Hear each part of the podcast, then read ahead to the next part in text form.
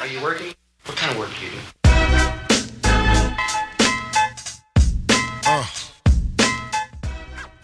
Alrighty, we're here on the Midweek Podcast, and uh, right now we're going to be talking a little bit about week number one of college baseball. So glad you guys are with us. It's been what a week or two since we've had an episode, so um, we're really excited to be back, and we're really looking forward to breaking down the first week. And if you're a newcomer to the show, um, we'll tell you the format: winners, losers, weekend rotation, and a series to watch. This is the third year we've used this format. It's proven to have a lot of success and um, we hope that you guys can enjoy that with us. And with that being said, Charlie, um, anything else that you want to add about that? A little housekeeping as we begin season three, at least of the in-season portion of this this thing. Uh, I don't know. It's uh those two weeks though you mentioned that we weren't on felt like about three months. So I'm glad to be hop back on the mic, and I'm glad I'm just glad college baseball is back. Well, it felt way better than I thought it would to uh just sit down Friday through Sunday and just watch some ball.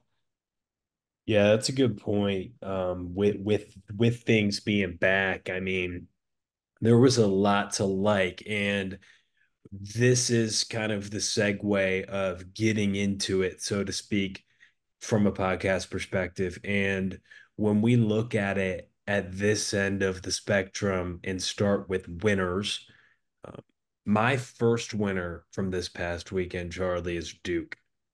Uh, they they were the most impressive team in the country, in my opinion, over this past weekend. Um, they go three and zero. Oh. They hit sixteen home runs as a team. Yeah. Um. They they tore the cover off the baseball, and I think that I can say with a lot of confidence that both of us uh, were fairly impressed. I mean, Sure, they dismantled George Mason 23 to 5, but they beat Coastal. They beat Indiana and they had a great start to the year. Um, I th- I think that this is a team.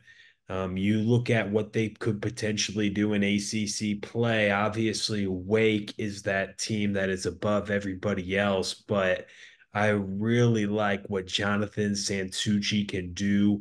He fits the mold as an ace of a staff and went five shutout innings. That's what you need. You need a bulldog in this conference in that tough ACC. And certainly, man, Duke impressed with the bats. And that is why I'm very excited about this group. They've got a lot of talent and they're my number one winner. Yeah, I agree with you, Will. They are also a winner as mine as well. So I guess I'll start there with Duke. Um, things that impressed me, obviously, like you had just said, Jonathan Santucci was absolutely outstanding. Um, a guy I do want to highlight too, though, because he is a transfer, I believe, from Harvard. Logan Bravo was tremendous over the weekend. He did hit 467 with a 1200 OPS.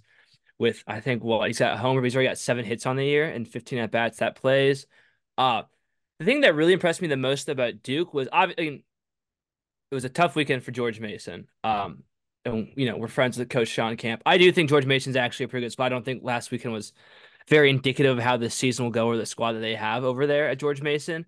But the fact that you could torch a team like George Mason while also having some adversity and playing close games against really good squads in Indiana and Coastal Carolina, and then Coastal Carolina in their own home stadium too on Sunday there, um, or um, yeah, Sunday, is really impressive to me because that already shows me a little bit that this team is I'm not gonna say battle tested because it's week one, so it's really hard to say you've been through a whole lot of battles.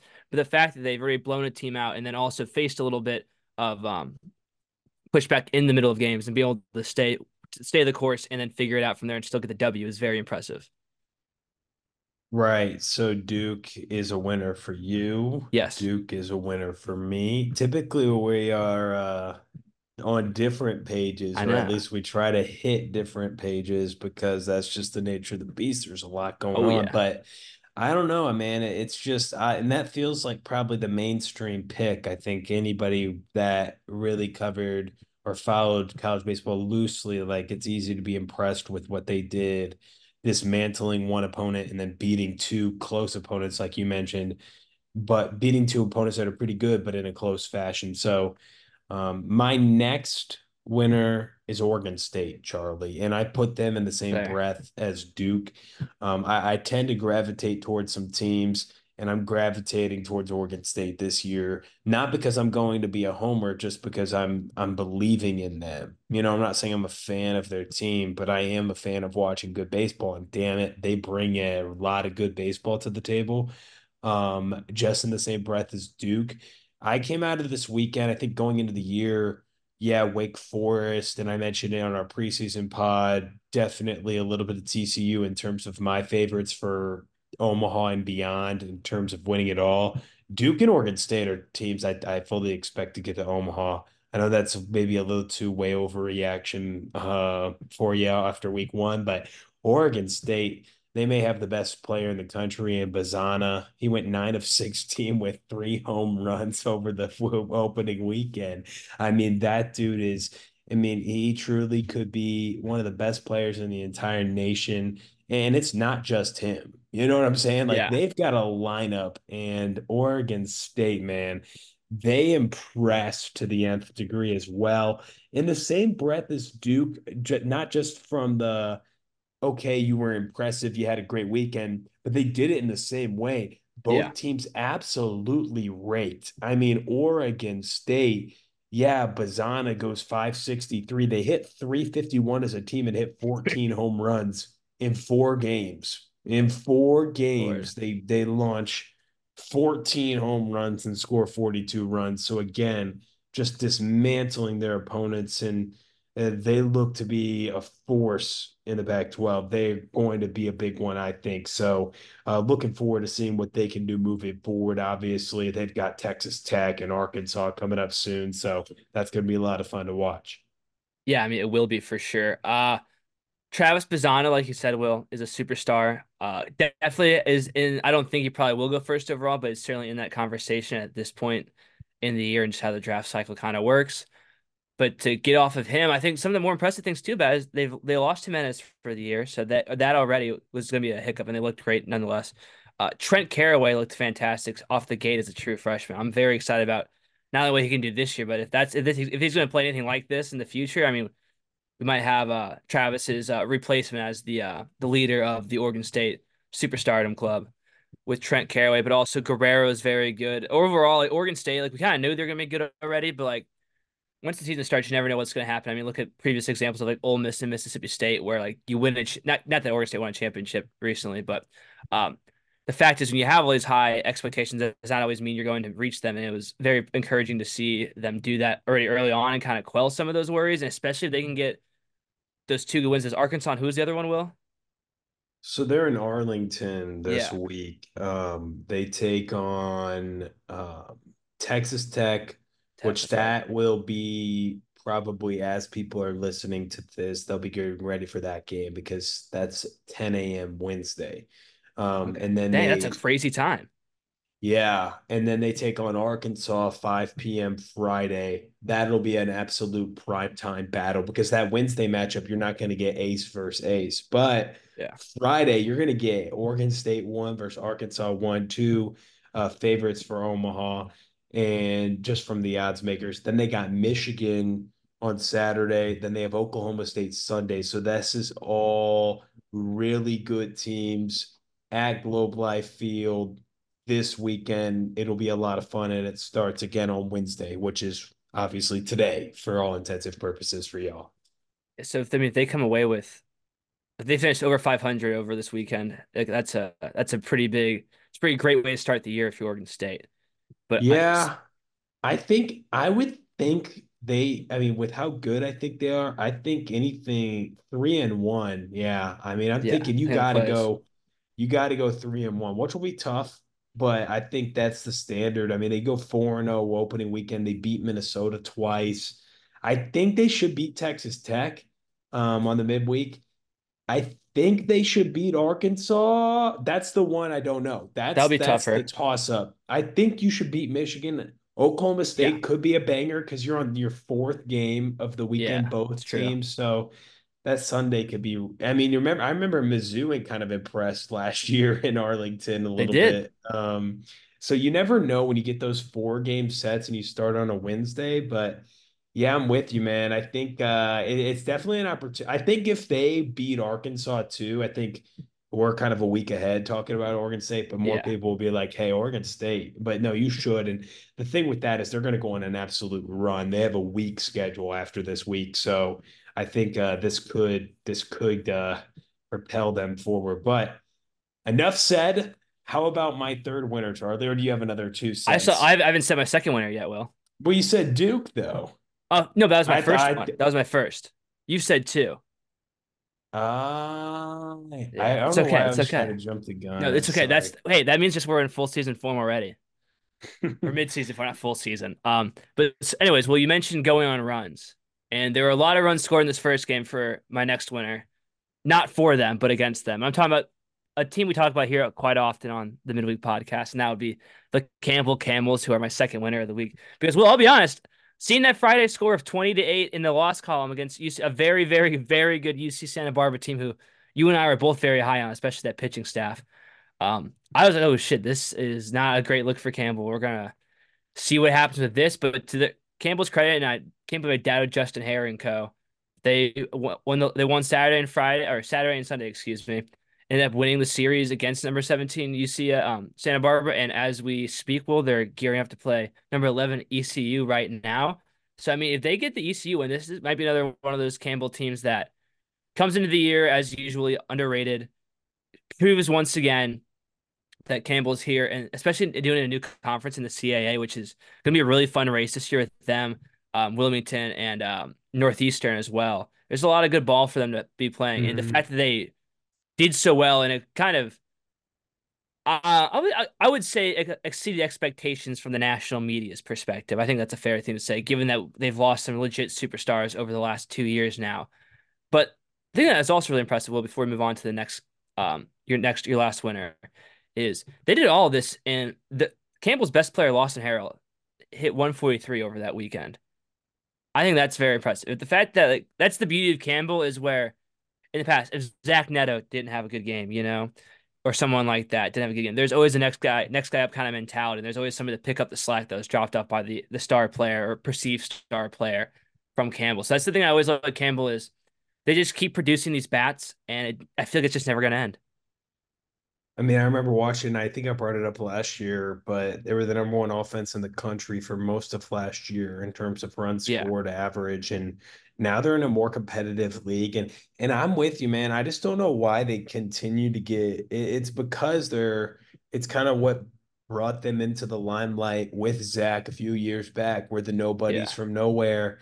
And it's just kind of frustrating how um they don't get really respected i think it's maybe a little bit more respect everybody's starting to recognize hey this is a great program they've been doing great things for a while but it also feels like okay they have and maybe that's just the nature of it they have to prove themselves Yeah. every year like for example and, and there's just no hate on vanderbilt like a team like vanderbilt doesn't have to prove themselves No. you know they can drop a series they'll be ranked they, they're fine um, but and that's just an example. Obviously, they didn't do that this weekend, but with them, it just feels like they have to prove themselves, but it's also part of their identity, like the chip on your shoulderness of Campbell. So to go play a nationally ranked team and take two or three against UC Santa Barbara, I mean, it shows, it shows what they want to do. And it shows that, hey, they play a tough schedule every year and they have to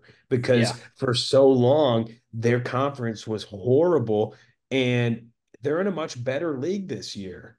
They're in a much are. better league. I think that's going to help maybe their respect. Obviously, it's going to definitely see be a bigger challenge, but I'm really intrigued to see how they do in a new league this year as well. So, Yeah, it's ex- exciting times, dude, and just it's kind of like, like you like I like that you said the fact that Campbell always does have to prove themselves because they're a small school, and hopefully that'll change now that they're in the CAA. So maybe it'll stabilize a little more in the future, assuming they pr- continue to do what they do, which I think they will. Yeah. I, I when you have a guy when you have a guy like Justin Haire who's already ingrained such a culture into that program, he's been there for so many years. It's kind of like it.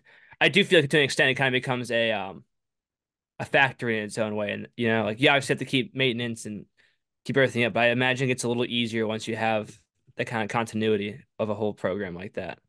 Yeah, and, let's be honest. I mean, they're still going to have to prove themselves in the Yeah. CAA. I mean, Northeastern. I mean, there's some teams that they might get more respect from the outset, but it's just, I mean, the nature of it. Um, but as we go to the final winner for me, um, and there was a lot of them this weekend. I'm going to go with a little bit of a homer pick, but I'm going to go with two teams from uh, the location that I now currently reside in, which is in the Dallas Fort Worth Metroplex, and, and the two Division One baseball teams in this area.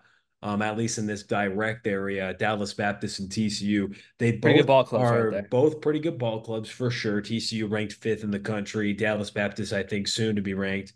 Um, and they both won their series. However, they both had to battle. They both played in, I think, if you were being super harsh, you could perhaps call these teams, even though with a loser, uh, even though with a sweep, you could maybe call them losers. Now, in, in the midweek sense, because Yes. TCU had to come back every game and play a tightly contested game, at least in the first two for sure. And at the end of the day, Florida Gulf Coast at least had a lead at some point in every game in the series.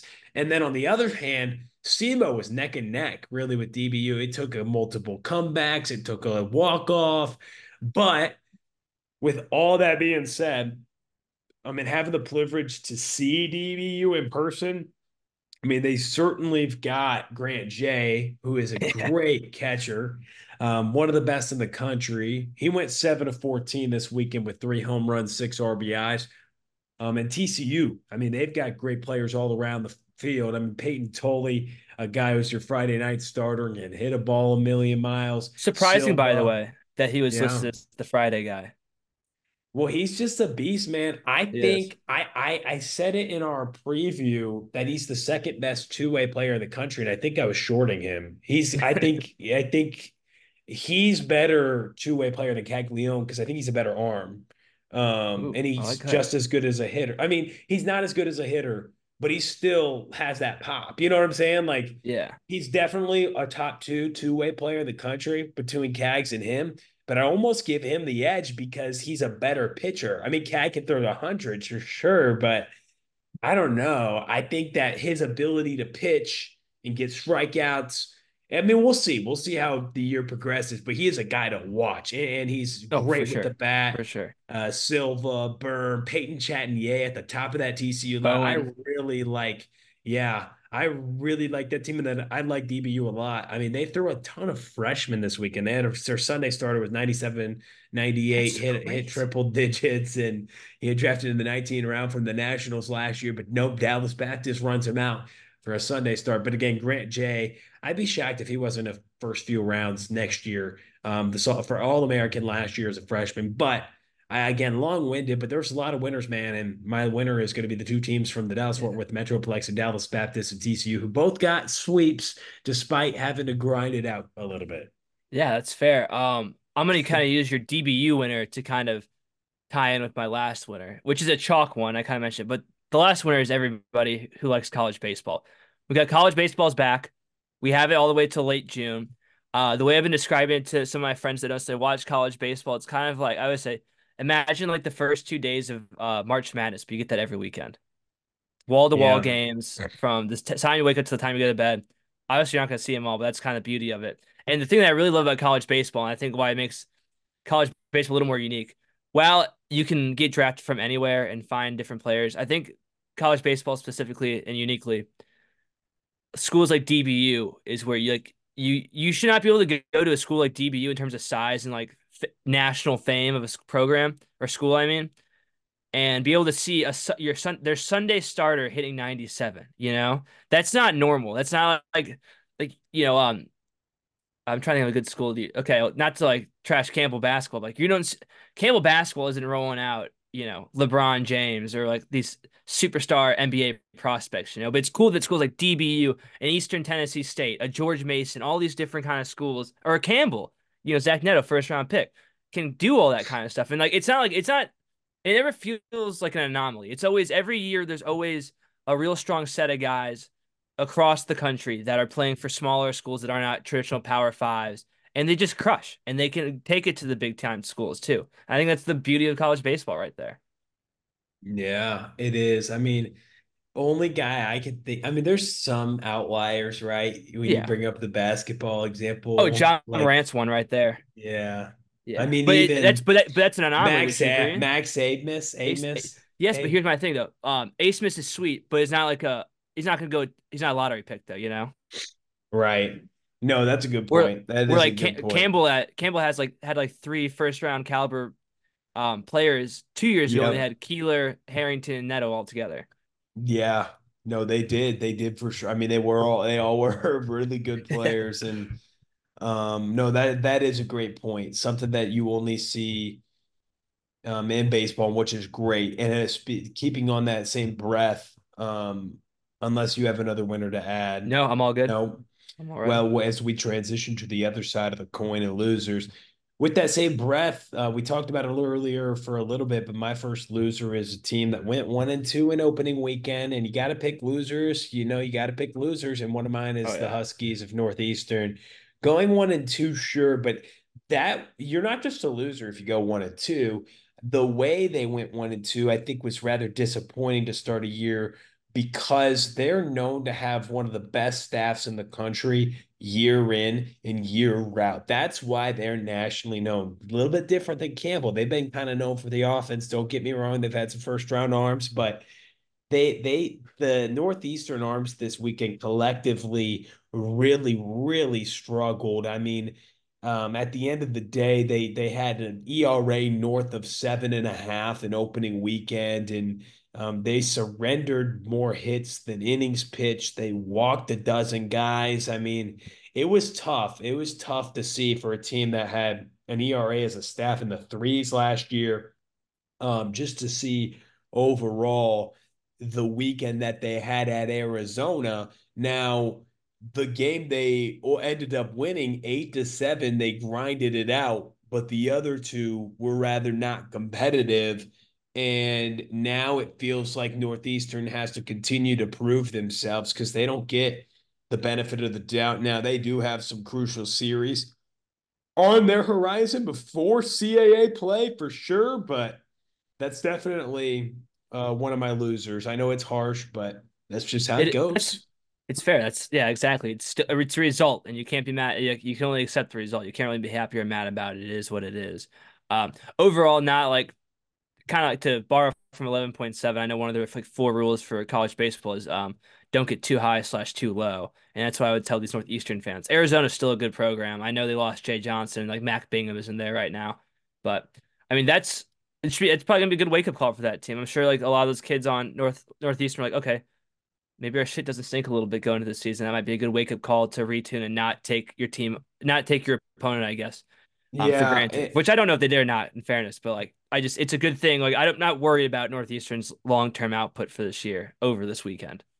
Yeah, I'm not either, but you know, to go one and two when you get a preseason national ranking, Yeah. and, and you disallow us to pick you for a small school draft that we True. haven't done because you're ranked, and then your Sunday starter, a guy who just shoved all last year, goes an inning in the third on Sunday. Mhm. Um, that's just, I mean, that and not a good look. Carball's good. Carball's a great arm, but he struggled, and I guess that's just the thing. Like they still lost. Uh, they still it didn't do horrible, but it, it ended up just st- their starters didn't give them much, and I think that's why I give them in, in the L category, just because. Yeah. Yeah, that should change, but we'll see. They- Speaking they take of- on the Boston Red Sox this weekend, so we'll see how that goes. Exactly. Speaking of uh, your pitching not doing a whole lot, this one does hurt me because I do believe in this program, and I kind of already said that when we first started recording. But my first loser has to be George Mason because they did get get twenty plus ball twice over the weekend, and they uh, lost. They went zero and three overall. They, let's I'll just read it off. Uh, got blanked against Coastal Carolina and also gave up twenty six runs. Goes in Saturday, loses to Duke twenty three to five, and then loses to Indiana nine to three on Sunday. Um, way worse outlook in terms of this like that weekend than Northeastern, in my opinion. But to the George Mason fans, you have a good head coach. You had you have a good program. I think people expected a lot this school and George Mason, I mean, to finish closer to the top, if not the top of the A10. I think George Mason has the ability to do that. Um, so all three of those opponents that they played today or over the weekend, I mean, uh, are t- probably some of the best, some of the better teams they'll play all year because they've got Purdue next weekend and they've got Coppin State as like a hopefully a good tune up for them today as we're recording this. So it, I'm not too worried about George Mason overall, but like I mean, when you get curb stomp like that over a weekend, I mean, you can't not put him there. Yeah, no, just a rough start. That's just all it is, and um, it, it's it's interesting because that's kind of what A10 teams have to do if they have aspirations, man. Yes. They've got to play people, and because collectively there's some good talent and good teams, and and I don't think anybody else can explain that uh, rather than the A10 head coaches or the A10 commissioner, or maybe some media members in the A10, then those at the midweek podcast. I mean, we talked to Jason King, we talked to Shawn Camp. Yeah. We've we've been invested in talking to A10 coaches and understanding, hey, no, we know there's talent in this league. It's Yeah. just, you know, eh, there's so much parity. Everybody beats up on each other. I mean, shoot, the year Davidson felt like they were dominant. It was like a prayer, you know, to be Yeah, able to try exactly. to get into a tournament. We just can't unless. So I love that camp is doing that, getting it, and obviously they they were the representation of the, that conference last year, and they go Yeah. down to the Winston Salem Regional. It's a tough draw. So, and speaking of tough draws, I think as I go to my next loser, if you ever have to play Vanderbilt, it's a tough draw. And people are saying, "What the heck? They went two and one. Will why are they a loser for you?" And you already talked about them. Why are you talking about them again? Well, here's why. Because if I told you about Vanderbilt baseball, Charlie, and I said, "Hey, they have opening weekend," and you go, "Okay, who are they playing?" And I say, "Well, they're taking on a team who's pretty good, Florida Atlantic." How many runs do you think that they would outscore Florida Atlantic by in the opening weekend? You know, wouldn't you say, like, 12. Yeah, I mean, I would expect a lot. I would expect a lot for Vanderbilt, for a team that if what they're ranked in the top 10. If they're not ranked in the top 10, there's a problem. You know Yeah. what I'm saying? Every single year, it almost feels like they get the uh, opposite treatment of Campbell. They get the overrated, even when they're good, but they just Yeah. get, I mean, they're overrated a lot because they they're Vanderbilt and they've uh but and like they've got RJ Austin. I like him. And I just don't know. Their offense to me doesn't seem to be great. They hit 275 over the weekend over FAU pitching. That's going to be a lot more difficult when you, I mean, 275 ain't shabby, but against FAU pitching, what is that against SEC pitching? We could ask Yeah. Robert Fry to do the math and carry the one. They outscored FAU by 10 runs over the weekend. They go two. oh, I was one. close. I said 12. Yeah. I was guessing. You get, I mean, yeah, the results are in. it's uh fair, fair. but but I mean, they outscore them by 10, 27 to 17. FAU has as many extra base hits as Vanderbilt has in this weekend. And I don't know, maybe I'm hating on FAU too much. Maybe you could maybe reel me back in here, but I just feel like if you're Vanderbilt and you're a top 10 team and, and you're starting out the year, you should do better on opening night than allowing 11 runs to Florida Atlantic and winning by one and then dropping the next game by a run. Sure, you blew out Florida Atlantic to conclude the series 11 to 1, but I mean, you play a run with them and your number one and number two starters, and you're Vanderbilt. You're you're expected to do great things.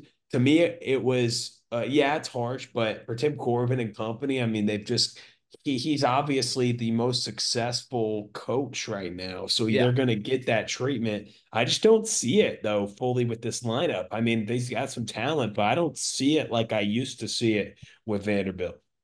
Yeah, that's fair. I mean, watching the Friday win for them certainly did not feel like a real win for Vanderbilt. Oh, they had to win on like a bloop left field hit to win it that game in a walk off.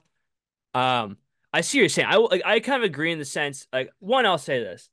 I I always expect Vanderbilt to be in the top 25. I always expect them to be in the mix because Tim Corbin just knows how to get the most out of his guys.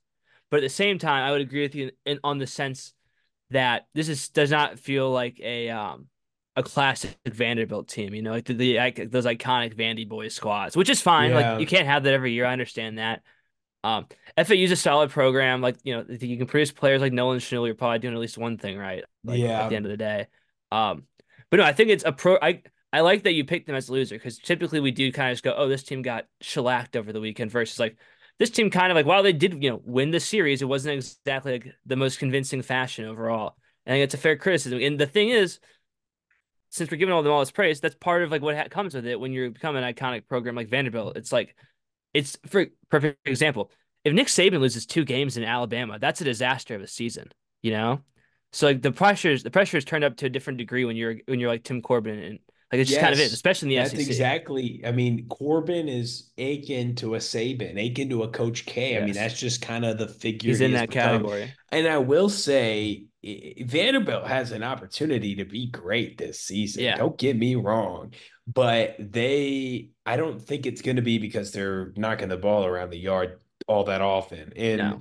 they we kind of that going best, in. Yeah, and they lose their best player in Enrique Bradfield Jr. from last yeah. year. You know what I'm saying? So, but Devin Futrell, Bryce Cunningham, and Grayson Carter, they've got talent in their yes. rotation. Dude, um, Grayson Carter sure. can, Grayson yeah. Carter can ring it, rein it in. Oh boy. He's gonna be yeah, nasty. and then Bryce is great. Um, yeah, Grayson struggled. He's a big yeah. reason why they're a loser for me. Oh, absolutely. Um, he, he walked seven guys in three innings, and he he struggled mightily. And then Devin, obviously their ace, they're going to be competitive every Friday night, and even in the SEC. But just a little bit of a, you know, should we yeah. have them ranked this high? Question mark for me. So that's I think that's a fair criticism. Um, I don't know if I would say this would be. If I was going to transition, saying speaking of a similar team, but I think it's a little. I think that there needs to be a little more nuance to the discussion. So I'll start off. Florida's my second loser because they did lose to St. John's and technically, like air quotes to people not seeing the video, lost the series. But part of the loss and part of the reason they're a loser in my mind is because the second, the last two games got canceled, so we didn't get to see them play. So they did lose to St. John's. So hats up to St. John's for that. It is one game. I do think. Well, they did. I know they did drop in the rankings. I forgot how. I don't think it was very low. Like they deservedly should drop in rankings a little bit. But I was just excited to see what Florida had to offer this year. I just didn't get a chance to really catch it a whole lot. So that's why they're kind of on the loser board for me. But similar kind of situation with the Tim Corbin Vanderbilt thing. It's like you watch the game and it's like Kevin O'Sullivan has turned Florida into that same kind of pedigree of a program where, okay, we'll say Tim Corbin's Nick Saban, then Kevin O'Sullivan's Kirby Smart, you know? So different expectations, especially when you have the pre like the preseason Golden Spikes winner, Jac Caglianone. You expect a team like Florida to go in and absolutely curb stop a team like St. John's. Yeah, I agree. I agree. I mean, 100%. I mean, there's nothing else you can say. Now, speaking of the rankings, through games on February 18th, D1Baseball.com top 25 on NCAA site has Wake 1, Arkansas 2, LSU 3, and Florida now 4. They previously were 2, TCU 5, and then Vanderbilt stayed at 6 just to give us a perspective. Oregon State seven, but I don't, have, um, I, don't, I don't, have, a real qualm with that. I feel like a first no, first reaction. I don't. I have a qualm. I don't know why they wouldn't drop Vanderbilt for with a loss. Um, from six, six just seems. Uh, maybe I just have a thing with them. Six seems. Yeah, maybe you're Vandy hater this year, Will. I, but I'm not a hater. I'm just saying no. six man over Oregon State. I mean, I don't know. Duke didn't get moved up after their sweep. I mean, Fair. I know that you don't want to move people up too much, and obviously of all the teams in the top 15, only NC State, Tennessee, Vanderbilt, or Florida or Arkansas lost one game, and they all only lost one. So I know there's not going to be a ton of movement, and I don't really doesn't matter. Doesn't matter what happens. I mean, at the end of the day, um, we'll continue to cover it. But speaking of covering teams and speaking of teams who got absolutely shellacked. Now, this is an interesting thing, Charlie. Youngstown State they played Texas State. They got swept. They're a team that won 13 ball games in conference play last year. And when I tell you they were Will bad, before before I know before you say that, I'm gonna let you finish. I just read the, the note you have on here about the their at bats. I'm, I'm just gonna let you talk about that as jaw dropping. Yeah. Well, um, they went over the weekend and only had nine hits. That yeah. was a tough day at the office. Yikes. They hit 111 as a team on opening weekend versus rusty pitching of and they go 9 of 81 at the plate as a team. 111. Oh my god. Youngstown State, they are a loser for me now to put it in any type of perspective. they weren't they're not they haven't been a great program like i mentioned they were three games under 500 within the horizon league i believe last year but i mean at the end of the day it's a, it's a tough day at the office for sure for the youngstown state penguins baseball program i believe out of youngstown ohio correct correct and um yeah they they they come down and they say hey we're going to take on texas state they travel down to san marcos and they lose 20 to 2 six to one, 11 to one. So, all in all, they struggled to score runs. They struggled at the plate mightily, and they got outscored 37 to four in their first three games. So, they got shellacked for sure. Yeah, that's tough. May not be a great program, but hell of a mascot with the Penguins. Also, Youngstown, Ohio is home to Maurice Clarett and uh, Jim Tressel back for all you college football fans out there. Little fun fact, decent 30 for 30 documentary too, as well. The Youngstown boys. Um, so my last loser, will, as we continue with this, is a classic uh Charlie having gripes with programming and things like that. So first one, FloSports. You know how I feel about you. You know how much I hate you. The worst part is, Will, I'm going to probably have to pay the 30 bucks a month to watch Campbell and the CA this year because the CA has an exclusive like streaming thing with with FloSports. So I, I'm probably end up bending the knee to the enemy, which is a real bummer. But another real bummer too is in a sport that's not supposed to have ties. Why are they calling a tie? I get, I get that like the student athletes and they have to go to places, right? But Long Beach State, Washington, sun, on Sunday went to the 17th inning. I tuned in in like the 10th because I was like watching other games before that. I sat there the whole time, and then at the end of it, it was kind of for the most part fairly exciting, like extra innings. There were some runs scored, some hits. So, oh, what's going to happen? But then they just call it. They just call it as a tie. So they just have a tie on the record. I'm like, it's not.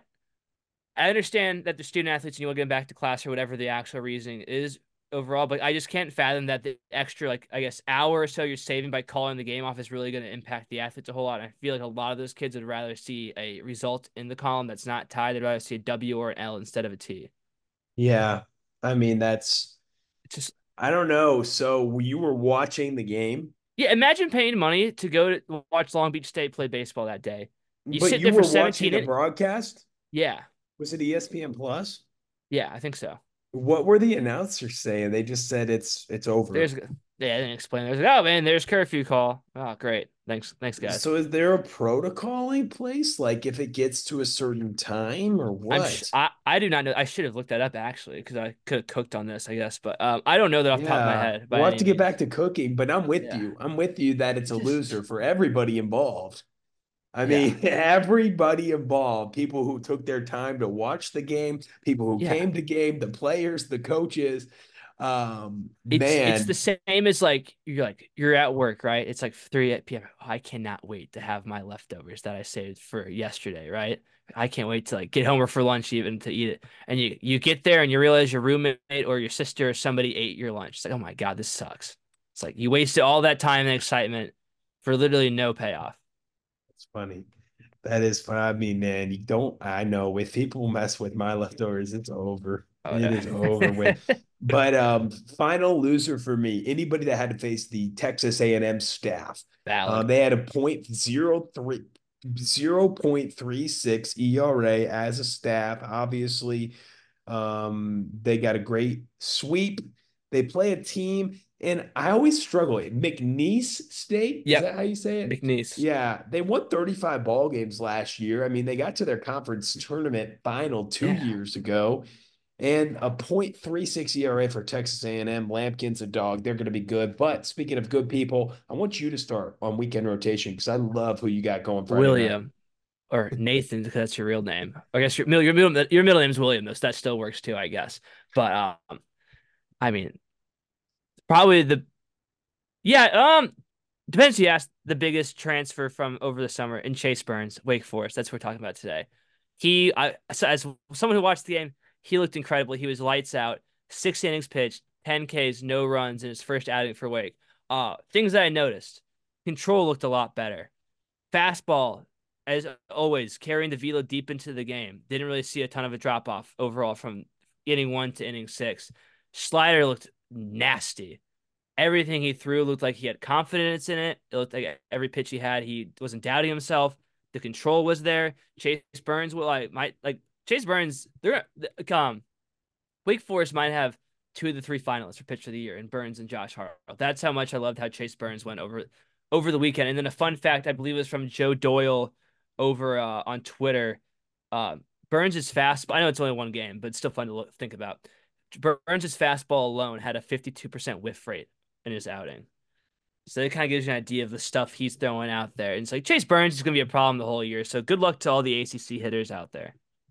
Yeah, they are a problem as a team. Um, and it was crazy to me. I kind of got chills. I honestly did. I mean, you talk about all the bats that they have, and Nick Kurtz, and I, I we're excited to see how Seaver King does. And you know, they've got a ton. They've got a ton, and it's all gonna figure itself out there. But when Corey Muscara told us on the pod yeah, we were top heavy last year with Rhett Lowder Yeah. for sure. And then obviously, you know, Hartle was great, but we're gonna be much deeper this year. We He was not lying, dude. deep. And man, Chase Burns, dude, he alone has probably the second or first best fastball alone in the country. Maybe Yeah. Brody Brecht is the only other one in terms of pure stuff. Michael Massey, Josh Hartle. These guys are just absolute dogs. Best rotation in the country for a Yep. second consecutive year. And it's because Corey Muscara, man. Chase Burns, man, he gets moved to the bullpen last year after he was a stud as a freshman at Tennessee. Comes to Wake, and what does he do? First start, t- 10K, six innings, and that's why the transfer portal is favorable to its got kid Oh going gosh, from the SEC to the ACC, right away making an impact. And it just shows. I mean, he wants. uh Corey even mentioned he loves working with him. It wasn't just oh Yeah. he wanted to transfer to be a starter. I'm sure he did, but it was I want to get better too. And hell, you like you said, that was one thing that probably moved him to the pen last year was the location. But 10 Ks, one walk, and six innings, no runs, you'll take it, So won't good, you? dude. He's gonna be a problem, dude. Yeah, he will. So wild. The- Chase And- Burns is he's appointment TV in the college baseball. Like I will, if I can, I will make it a point to watch almost every single one of his starts this year. Yeah, I mean, he's going to try to have um an a, memor- a memorable year, kind of like Rhett Lowder last year. I mean, unreal what he did a season ago. Just that entire team. I mean, that was an unforgettable year. Yeah, and they're trying to replicate that. And Chase Burns kind of has a little bit of that schemes feel when he takes the mound. It's Oh, yeah. showtime. Shivers down the Um, spine. Yeah. So and and when you talk about guys they had last year and Sullivan and Lowder, it feels like they've just reloaded. All right, Yes. Burns, Hartle, Massey, we don't care. So that is fun. My weekend rotation starts with a team that went 3 and 0. It's going to actually turn to the bat, a team that nearly scored 20 runs in two separate games this weekend. Rylan West. I'll introduce you to a kid from Tampa, Florida. He's 6'4. He weighs 242 pounds. He actually boy. played at South Florida State College before transferring to FIU. He hit 411 at South Florida State. What does he do in his first weekend at the next level here at FIU? Well, he does quite a bit. Um, and that's why I am excited to see what he's going to do. And yeah, I'm not going to spend too much time on a FIU team that went 8 and 22 in conference play last year, but I am going to spend a good amount of time on Brylan West, who went 10 for 12 with eight runs scored, two homers, nine RBIs, got 19 total bases on the weekend, walked more times than he struck out. 10 for 12 and he's had five extra base hits. Half of his hits going for extra base. I mean, talk about hitting 411 last year. The kid from Tampa, Florida did did work. Did work. And uh South Florida State College now to FIU. He is uh, continuing to do work. There's no question about that. Yeah, hats off to Brian. That's a that's a great that's a great way to start the year. there, ten for twelve is crazy. Uh, my number two though, Will. Uh, you mentioned Brody Brecht a little bit earlier. I'm not here to talk about Brody Brecht. I'm here to talk about the guy who's behind Brody Brecht, and that is Marcus Morgan. I sent out a tweet earlier this week saying Marcus Morgan, truthers unite, because he is a good ball player. I believe he's a good ball player. And he kind of showed it once again over the weekend against Ball State, a decent baseball program in their own right. He went five and two thirds, two hits, nine Ks, two walks, no runs. Um, it this is gonna sound weird. I like I think Marcus Morgan's a dog. So if Brody Brecht can keep if Brody can pitch into the fifth inning and keep the walks down, uh, I think Iowa's not that far behind Wake Forest in terms of the top one two punches in the country. Marcus Morgan is legit. He's gonna I think he's gonna absolutely run over most of the Big Ten this year, especially once uh, once conference play gets started. But like if this is if this is a preview to what we're gonna see this year, I'm very encouraged and very excited to see. I think he's a junior now. I think he's a true junior, so junior year version of Marcus Morgan, because he was a very yeah. a very highly touted arm coming into Iowa in the first place. It's oh, it's always fun to see these guys who I remember like reading about when we first started this podcast to now seeing them become absolute dogs on their teams. Yeah, I mean, there's a reason why Iowa was team who is ranked right to start yeah. the year and ranked what 18th right now. Um, I think they're like 20 something when they before the season started. The year yeah. they go two and one, move them up. But yeah, I mean, and then Brody Brody has 60% whiff rate on his fast. I mean, the stuff in the he did this past weekend. So crazy. Brody, uh, he went four and a third with 11 Ks. Yeah. 11 K. And then obviously, I mean, I like what you talk about Marcus. Like, it isn't just, oh, we need to watch Iowa because they have one guy that can hit 103 and he's going to get drafted pretty high. Yeah. No, they've got a team and, and, and they've got a rotation. Like you said, Morgan, a part of that as well. I'm excited to see how they do. Um, I'm excited because another Big Ten team to get excited about is always a good thing, right? We've been Absolutely, trying to get yeah. excited more about them, and uh, they have some teams to get excited about for sure. Yeah. Okay. I'll have to go. I'll have to drive. I'll have to drive to uh, Iowa City, and catch a, a weekend of Iowa baseball one of these weeks. Yeah, you will. And one who I want to catch probably will have to be on a stream, but it'll be a kid named Cam Leiter. Five Dog. innings, 13 Ks, only allowed one hit for Florida State, who's looking for a big bounce back year. And you might recognize the last name. He's mm-hmm. cousins with Jack and, and Cam Leiter, man. He lit it up this past weekend.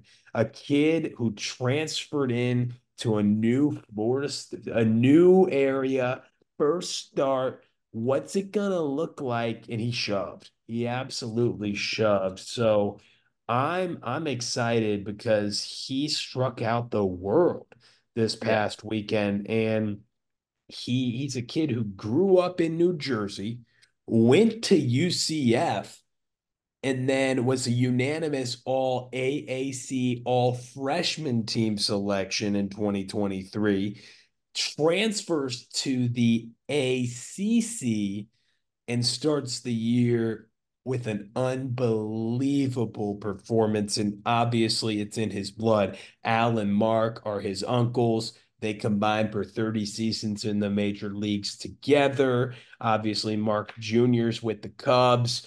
But man, he shoved five innings, 13 Ks, one hit, no runs. And uh, getting a baker's awesome. dozen in Ks. Cam Leiter's a dog, and Florida State needs it, man. They had a bad year last year for their standards. And obviously, hearts are heavy around that program for sure yes. right now. But uh, I'm looking forward to continuing to watch Cam Leiter. There's no question about that. Oh my God. If this is a pre, like I said, kind of said with all of these people so far, if this is a preview for what's to come, I mean, Cam Leiter is going to be an absolute, this going to be one, that's going to be one of the, that's going to be uh, probably best return on investment in terms of transfers if you can get that out of Cam Leiter for um, yeah FSU. And that's a good, that's, if he can do that, I'm not. I don't. I'm not gonna. I'm not suggesting that someone put the weight on weight of this on Cam's shoulders. But like, these are the kind of guys when you're a coach like Link Jarrett, when you're trying to like take the pro a program that was great back to being great, like with FSU. Uh, these are the kind of guys you need to kind of put your team back onto the national map in terms of like true dominance and what a pristine program looks like that Mike Martin, RIP, had created down there at Tallahassee. And yeah. um, but we're gonna talk about too, Will, a prestigious university with a prestigious arm, and a team we were you and I both had in our winners, and that was yeah. Duke. And the guy, the kid I'm talking about, Jonathan Santucci, one of the I'd say probably one of the more hyped arms coming into this year in terms of people who are excited about what he was going to do and just to watch him in general. I am. I think I certainly think he delivered over the weekend against Indiana. He went five innings, four hits, no runs, two walks, and seven Ks. Uh, Vila looked firm. The off speed was sharp. Uh, the control was there. Santucci, like we know he's a competitor. We know he's a bulldog. He's been there now. He's a junior now. He was a part of the Alex Mooney class with Devin Obee and those guys.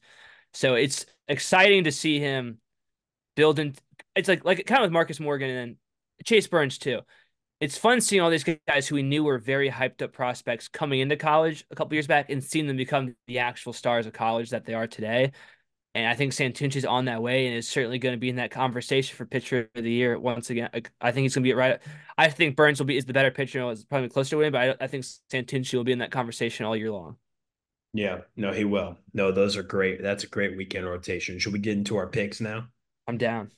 Let's do it. Okay. Big, big series happening this weekend. It's Good a ones. huge number two, huge number two weekend in college baseball at the division one level. And we're going to start with East Carolina North Carolina. 23rd, 24th, 25th, Friday, Saturday, Sunday in Chapel Hill, then Fayetteville, and then Greenville. That so that's one thing you have to recognize with this series. Each day it's played at a different location. Nonetheless, this is an absolute battle. Number 11 ranked East Carolina, number 15th ranked North Carolina and Charlie, I'll start. We can go back and forth with who's going to start in these picks. I'm going to pick North Carolina. They come off a big series win. I can't even say that. They sweep Wagner. I was going to say, what? uh, Gargantuan. It, it, was big for them. They scored double digit runs in every single game yeah. with, with getting zero production from Vance Honeycutt, which is maybe a little bit concerning because you think he should match yeah, against yeah. Wagner, Wagner pitching Especially, I mean, best freshman we've ever seen in the world a couple years ago struggles last year, struggles to start this year. What's going to happen? I mean, I everyone's expecting a bounce back year. Everyone's expecting him to be such a high draft pick. I mean, who knows? But obviously, they have a yeah. good lineup. Alberto Osuna is a good player. Um, Vance Honeycutt has a proven talent. He just we'll see it. And um, I'm going to pick North Carolina. I'm going to go East Carolina. Um, will who? Remy, where are they? What stadium are they playing in on Friday?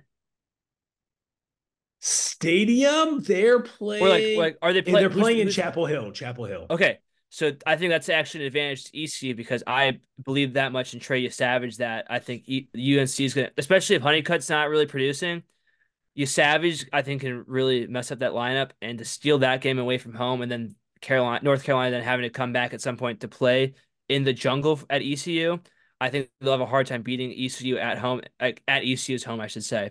So I do think ECU can steal that first home game, and then um, the neutral one's probably a little more up in the air because UNC is a good program as well. But I think I believe in more in ECU for this one. I'm with you. I'm not on the pick, but I'm just no. with what you're saying.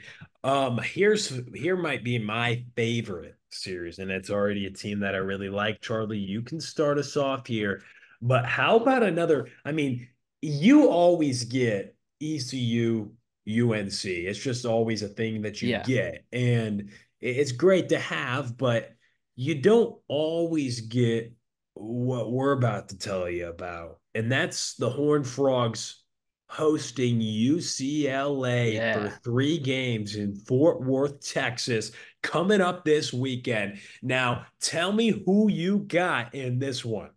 I've got TCU. Um, well, they did have way too close to games with FGCU. They still won the games. I'll give them that credit. They came back, and I think the fight the fight they showed was impressive, along with the talent they already have. Like you mentioned, Peyton Chatagnier was really impressive over the weekend. I also simply think TCU is the better ball club, and it helps that they're at home. So I think those are just kind of chalk reasons to to why I think TCU will win. I think UCLA is a good team, but I just I, know, I think TCU is one of those squads. Yep. I think they are one of those squads. They are a team with Anthony Silva, who I like a lot. And I've mentioned it before, but Chase Brunson swung the bat well. Anthony Silva, Peyton Chatagnier, uh, Carson Bowen, Payton Tolle. I mean, shoot, Curtis Byrne even got some ribbies over the weekend for yeah. him. I mean, he struggled overall, but he got he got some crucial ribbies. And I'm excited to see because I, I think they need a better effort from Payton Tolle yeah, on the mound. He because yeah, I was salivating over his hitting abilities. so. Yeah. Yeah, hitting, but his ability on the mound is certainly there too. You know, he, but he had Yeah. seven Ks and allowed four earned. You know, a Jac Caglianone esque weekend where you you sh- you shine with your stuff and Yeah. then talk a little bit more with your bat. And he certainly did. Had a massive home run for them. But I'm going with the Horned Frogs. I mean, I'm Yeah. all for the Horned Frog. I will probably catch a game in this series. Um, As you should. with with uh certainty. I think I might be I might be able to. I don't know. I'm gonna be at TCU Saturday, but I'm gonna be at a basketball games, but I might try to finagle my way around. Probably not gonna work, but I'm definitely going to be checking out a lot of Horned Frog games this year. We both picked TCU. Let's move on. How about number seven, Oregon State, and number three, Arkansas playing this weekend? Now, this is just a pick 'em because they're playing in one single game in this weekend, but it's such a big game, Charlie, that we decided to line them up in what is going to be such a fantastic single matchup between these two teams man, I'm being put on the spot because it's not a series pick. I'm gonna go with Arkansas. Um, and I love Oregon State so much, but this is a test on a Friday night against Arkansas because you're probably gonna get Aiden May from Oregon State, who's going to pitch in that game. And then Yeah. for the Razorbacks, you're going to get a boatload, a boatload of things and it's going to be tough uh, to see who they would run out there. Now, the interesting thing about it is that is their first game. It's the second Yeah. for Oregon State, but since Oregon State is playing on a Wednesday, I kind of rule out the fact that they might throw their quote unquote midweek guy. And and Arkansas played four games in opening weekend. So with all that being said, I am going to go with Arkansas, Charlie. Who do you have? Again, like I mentioned, it's probably going to be May versus Hagen Smith. And Hagen Yeah. Smith only win an inning last time. So um, it is kind of a bold take, but I think he's going to bounce back. Yeah. Well, as one of the original fans, or I'm not gonna say I'm the president because I'm not. An, I'm not like an Arkansas like Razorback diehard. As someone who was a champion of the Hagen Smith Truthers Club back when he was a freshman, I don't think last week was the true like version of Hagen Smith we'll see. Certainly not. I could look that he kind of was at- uh, atrocious against um, James Madison of all schools, but he is one of the reasons why I'm picking Arkansas over Oregon State for this game because I'm assuming he's throwing on that Friday. That's just obviously I don't know that ahead of time, but like I'm going to. Yeah. I figure he will. And then the other one kind of was because I do think this game can go both ways for sure. The other one was simply more of competitive between you and me, where I figure Will's probably going to choose Oregon State, so I'll go Arkansas for this one. I'll I'll just fade it and see if it works. Um, all right, I'm choosing Oregon State, and then we'll just switch Yeah. it. Um, no, like I'm ch- I'm not choosing Arkansas. Oh, you well, you don't have Arkansas on there. I know, but I said Arkansas on Oh, you did? Oh, I totally misheard you. Then my bad. I'm tweaking. Okay, so I everything I said, flush it. Okay. I'm I'm fading myself and going Oregon State because I think that'll be a better tactic. Okay. Because I do go. like Oregon State, and I kind of talk myself out. Hey, Hagen Smith might struggle again. Screw it. Okay, what? So I've got UNC, TCU, Oregon State. You have ECU, TCU, and Arkansas. Arkansas. Charlotte, West Virginia. I've got Charlotte at home. They're a good program. They're going to beat West Virginia. Blaine Traxel and gang. I don't know. Yeah, I think Charlotte will bounce. I think Charlotte bounced back after a rough weekend. I think the other thing to keep in mind is it, I think Charlotte's odds look even better if JJ Wetherholt doesn't play. Potentially Right. one overall pick this year. So that's kind of my Yeah. reasoning with Charlotte, and they're at home.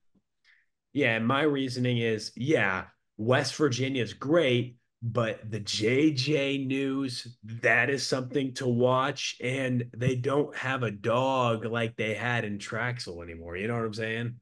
Like you don't have a guy that can throw a million innings for Yeah. you. And um, I know that's a guy that graduates, and every team has guys who graduate, but I just Yeah. like Charlotte. I just like Charlotte. Um, Their vibe. And like you mentioned about JJ, how about Mo State Southern Miss? Um, Give me Mo going with Sou- State. Okay. Give me Mo State. Give I'm a Mo little State. homer there. I've always liked Mo State, but I think they're a better squad than people will give them credit for. They looked good over the weekend. Jelani Rogers, I think he's a center fielder. He looked pretty good over the weekend, so I'm encouraged to see what they have in store for a pretty good Southern Miss team. Yeah, Southern Miss really good. Um, they've always been great. They've a great program. They're a regional team year in and year out, but they did drop a game against Marist this weekend. Yeah. Um, and I think they'll bounce back against Missouri State. So I'm picking them over the Bears. There you go. So I've got ECU, TCU, Arkansas, Charlotte, Mo State. Will you have UNC, TCU, Oregon State, Charlotte, Southern Miss? That's correct. There we go. Good separators right there. We do. And so we will uh, keep track and see who's better Indeed. picking. Uh, but we thank you guys for listening on the midweek podcast here today. Um, we'll talk to you next time. So Yeah. looking forward to it. Glad and, to be uh, back. Yeah, glad to be back. Week number two, uh, recap coming soon. So we'll talk to you again. We'll talk to you then.